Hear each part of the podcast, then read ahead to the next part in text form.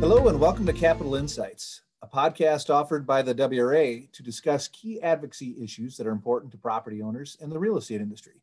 My name is Tom Larson, Executive Vice President of the W R A. The guest of today's podcast is Senate Majority Leader Devin LeMahieu, who is here to provide us his insights on the upcoming legislative session. Senator LeMahieu, thank you for joining us and welcome to today's podcast. Well, thank you for inviting me. I'm excited to be here today and share some of my thoughts to, to your members. It's great to be here. For those of you who don't know, Senator LeMahieu is the former chair of the Senate Housing Committee and was recently elected by his caucus to replace Senator Fitzgerald as Senate Majority Leader. Now, we think it was simply because he was the uh, uh, former Senate Housing Chair and the uh, caucus was really excited about housing issues, and, and that was the reason why they elected him. But uh, Well, I guess we'll have to see. Uh, regardless, we're happy to, to have the uh, Senate Majority Leader uh, have a, uh, a background in housing issues, and we look forward to working with you. So uh, congrats on your, uh, your recent election. Well, thank you very much. I, I appreciate that. Um, you know, I'm, I'm excited to continue my work with you, even though I won't be chairing the, the Housing Committee anymore. But, uh, but yeah, I'm excited to continue our relationship together and make sure we can get good policy done for the state of Wisconsin. Well, once a housing chair, always a housing chair in our book. But uh, want to get on to the uh, to the questions that uh, you know, our members are are very curious about. The first we want to talk to you about, and just a kind of, if you can give us an overview of of what you what your and your caucus's priorities are going to be uh, this session. That would be, you know, kind of a good way to to start off the uh, the podcast. Sure. Um... So I think beginning the session, um, there's, there, there will be a couple things that we'll be focusing on. Uh, probably the first thing is um, an election reform package. Um, there was a joint hearing last week about, about the election process that just went on, and uh, some concerns by the public. We need to make sure that our election laws are as clear as possible to not only make sure that we have fair elections with without no fraud, but also to make sure that there's the perception of, of fair elections in the state of Wisconsin. There's a lot of uh, concern that we're all hearing back in our districts about irregularities, um, some of the um, guidance from the Elections Commission, things like that. So I think probably the one of the first things we'll be doing is trying to work on an election reform package, just to make sure that, that going forward, um, no matter who wins or loses a race in Wisconsin, that the electorate will have confidence in those results. Um, so that will probably be one of the first things we begin to work on. Um, also, there were quite a few bills at the end of last session that made it through the Assembly, that did not make it through the Senate, um, that were good bipartisan bills.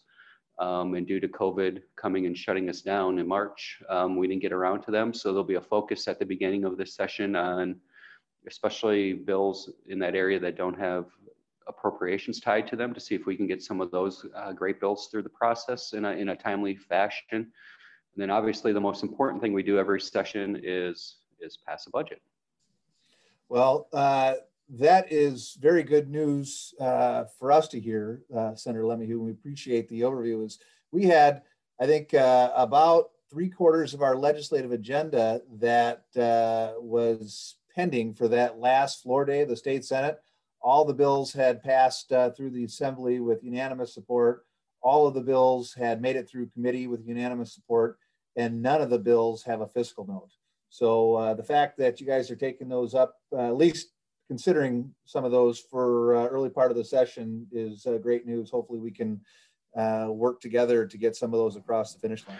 Yeah, I'm excited about that. It was, it was really unfortunate because I even had a couple of my own bills that uh, didn't have appropriations or very small appropriations, which were scheduled to be taken up on that last floor day, and uh, some great bipartisan bills. And uh, so, yes, uh, hopefully we can get those done in sort of an expedited um, fashion at the beginning. Unfortunately, they're still going to have to go through the the, the process, be introduced again, have the, have the committee hearings, things like that. But uh, since a lot of these bills have been vetted, as, as you said, um, through the Assembly, past the Assembly, have had great bipartisan support. Hopefully we can get them done um, swiftly.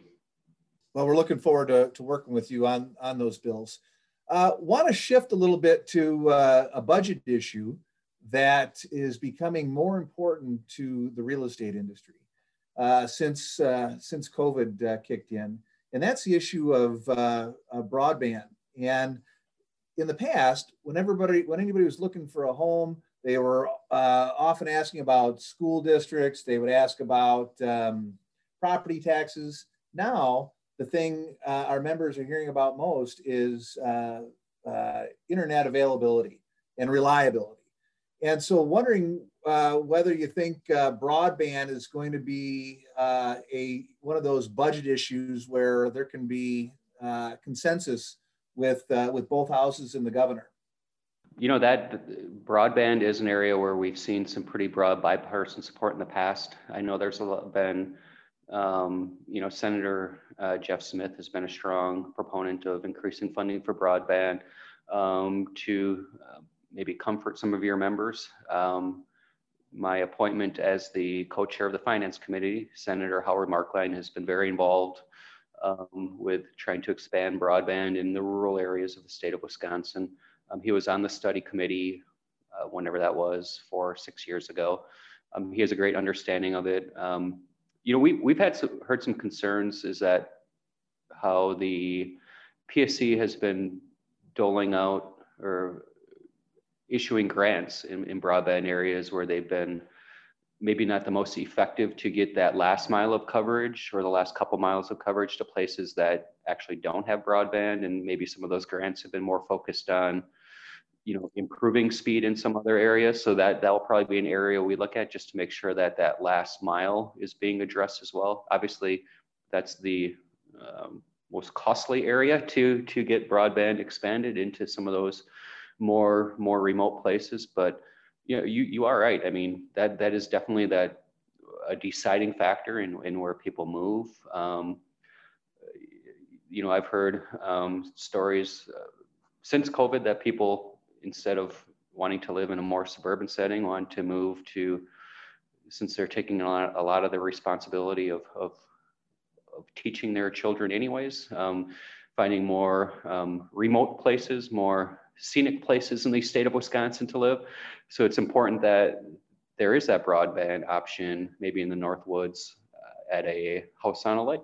I think you're one hundred percent right. We're, we're seeing it from a lot of interest from uh, uh, people in other parts of the country that uh, if they're if they have flexibility to live anywhere, coming to Wisconsin, having a place on, on one of our beautiful lakes is something that, uh, that they're strongly considering. So uh, anything that we can do to Uh, expand, uh, you know, the, the accessibility to broadband would be helpful in that regard.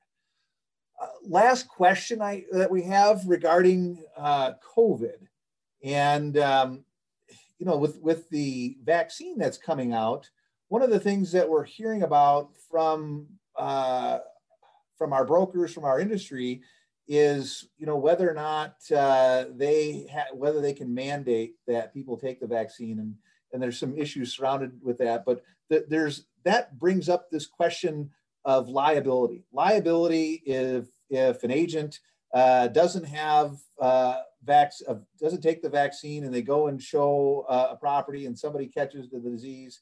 You know, can they be held liable for it? And I know a lot of businesses are concerned about that issue as the economy opens up and uh, people come back into work, and whether uh, they can be held liable for uh, somebody uh, contracting the uh, the COVID virus. So uh, wondering what the uh, likelihood is that uh, if you guys pass a, a COVID package, that it will include some business liability protection.